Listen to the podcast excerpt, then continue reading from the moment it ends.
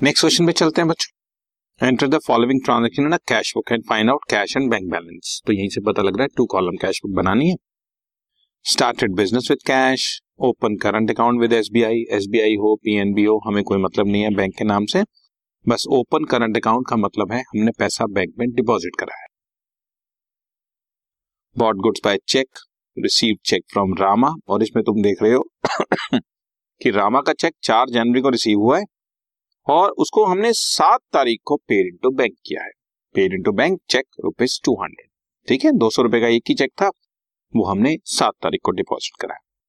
उसके बाद फिर आगे कुछ ट्रांजेक्शन हैं इन सबको हम लोग करते हैं। ठीक है? सेम डे डिपॉजिट ना हो तो कैसे होता है? इस क्वेश्चन में आपके सामने क्लियर हो जाएगा।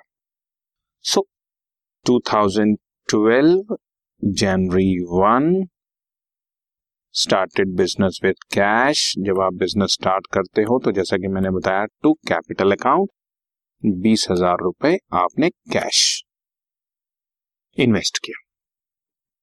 जनवरी टू को आपने बैंक अकाउंट खुलवाया मतलब बैंक में पैसा डिपॉजिट किया। इसका मतलब बैंक में पैसा आ रहा है, जैसा कि मैंने आपको बताया बैंक में पैसा आ रहा है बैंक के कॉलम के डेबिट साइड पे कैश से जा रहा है कैश के क्रेडिट साइड कैश के सामने आप लिख दें बैंक का नाम, बाय बैंक अकाउंट, और बैंक के सामने लिख दें आप कैश का नाम तो कैश अकाउंट, और दोनों के सामने सी मेंशन कर दे, जिससे कि ये आइडिया होता है कि दिस इज़ क्वार्टर एंट्री और डेट तो जनवरी टू है ही, जनवरी टू डेट भी हमने लिखी दिस इज़ कॉन्ट्रा एंट्री पैसा जब हम बैंक में डिपॉजिट कराते हैं। दूसरी कॉन्ट्रा एंट्री होती है जब हम पैसा बैंक से ऑफ़िस यूज़ के लिए निकालते हैं। वो जैसे किसी क्वेश्चन में आती है, मैं आपको करा पॉट गुड्स बाय चेक बच्चों। हमने गुड्स खरीदे हैं चेक के थ्रू मतलब पैसा जा रहा है बैंक से। By purchases account one hundred and fifty receive cheque from Rama चार तारीख को रिसीव हुआ, जो कि जैसे मैंने आपको बताया, सात तारीख को डिपॉजिट हो रहा है। तो बच्चों, जब सेम डे डिपॉजिट नहीं होता तो आप उसको कैश बुक में न लिखें। उसको नीचे जर्नल एंट्री बनाई जाती है। उसकी एंट्री बनेगी। Debit what comes in cheque in hand account debit to credit the giver to Rama to Rama हमारे को दो सौ रुपए का चेक मिला। क्योंकि बैंक में तो डिपॉजिट अभी हुआ नहीं, इसलिए उसको जर्नल एंट्री में लिख के हमने रिकॉर्ड कर लिया। ठीक? इसका ऊपर कैश बुक में कोई रोल नहीं है। उसके बाद पाँच तारीख को sold goods for cash so to sales account आपके पास पैसा आ रहा है अमाउंट है चालीस रुपए का। ठीक है?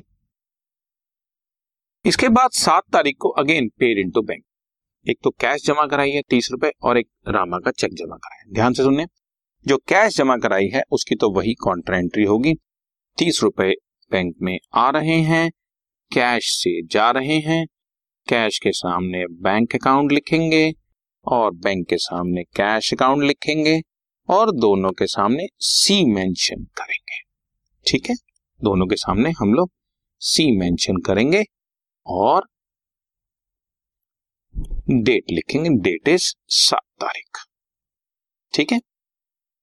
ये एंट्री होगी तीस रुपए की। लेकिन जो चेक जमा कराया, वो अब बैंक कॉलम में आएगा और उसको लिख देंगे to cheque in hand account bracket में अगर आप लिखना चाहें तो this is cheque of Rama सात तारीख को। जो तीस रुपए का कैश जमा कराया, वो कॉन्ट्रा एंट्री लेकिन जो चेक जमा कराया, वो बैंक के डेबिट साइड पर to cheque in hand bracket में आप लिखना चाहें तो पार्टी का नाम आप लिख सकते हैं जस्ट फिर just for memoranda basis just for information basis ठीक है जी? उसके बाद आठ तारीख को paid to Shyam by cheque so हमने शाम को पेमेंट किया शाम से account three hundred and forty five rupees paid carriage by cheque आठ तारीख को ही हमने कैरेज पे किया।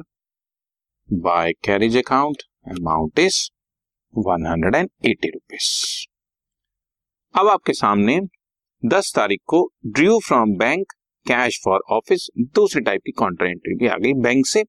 दो सौ रुपए ऑफ़िस के लिए निकाल कर लाए कैश ऑफ़िस के लिए दो सौ रुपए बैंक से निकलवाया।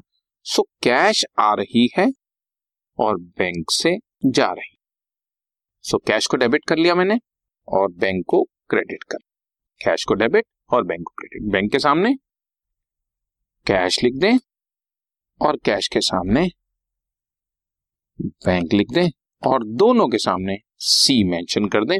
डेट के साथ और डेट है इसमें दस तारीख। ठीक है, आप अगर ध्यान से देखें। तो दो सौ रुपए बैंक में आ रहा है सॉरी कैश में आ रहा है डेबिट और बैंक से जा रहा है तो क्रेडिट हो गया। ये दो तरह की कॉन्ट्रा एंट्रीज होती हैं। And paid wages by cheque तीस तारीख को by wages account amount is sixty rupees क्योंकि चेक से पेमेंट कर रहे हैं तो बैंक कॉलम ये सब करने के बाद आप चेक कर लें कि डेबिट साइड में फोलियो कॉलम में कितने सी आपको नज़र आ रहे हैं। अगर आप ध्यान से देखेंगे तो आपको एक, दो और तीन सी नज़र आ रहे सेम तीन सी क्रेडिट साइड पे होने चाहिए। सी सी एंड सी क्योंकि कॉन्ट्रेंटिव दोनों साइड पे होती है। अगर डेबिट में तीन है तो क्रेडिट में भी तीन होंगे। आपको एक तरह का क्रॉस चेक करने का ये छोटा सा तरीका मैंने ठीक है? दैट्स ऑल बच्चों। क्वेश्चन खत्म हो गया। और अब लास्ट डेट पर थर्टी फ़र्स्ट को आप बैलेंस कैरेट डाउन करें और नेक्स्ट मंथ की फ़र्स्ट फेब्रवरी को बैलेंस ब्रॉड डाउन करें। आए। डेबिट साइड पे मैंने टोटल किया।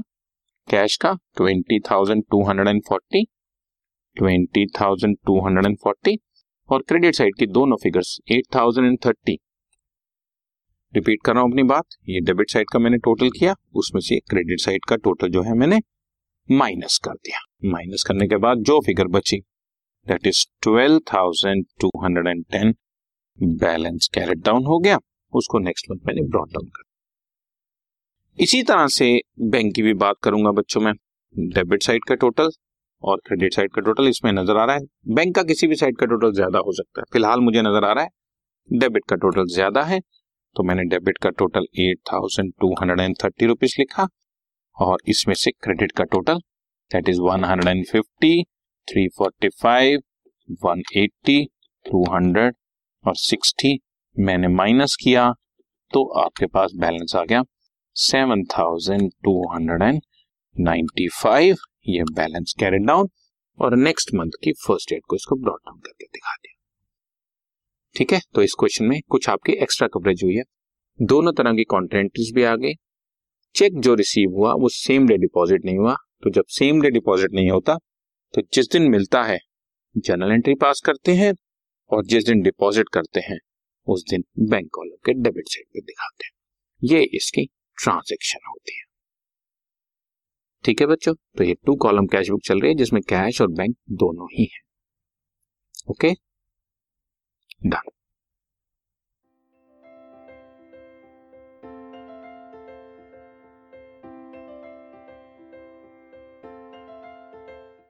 this podcast is brought you by Hubhopper Shiksha Abhiyan अगर आपको ये पॉडकास्ट पसंद आया तो प्लीज़ लाइक शेयर और सब्सक्राइब करें और वीडियो क्लासेस के लिए शिक्षा अभियान के यूट्यूब चैनल पर जाएँ।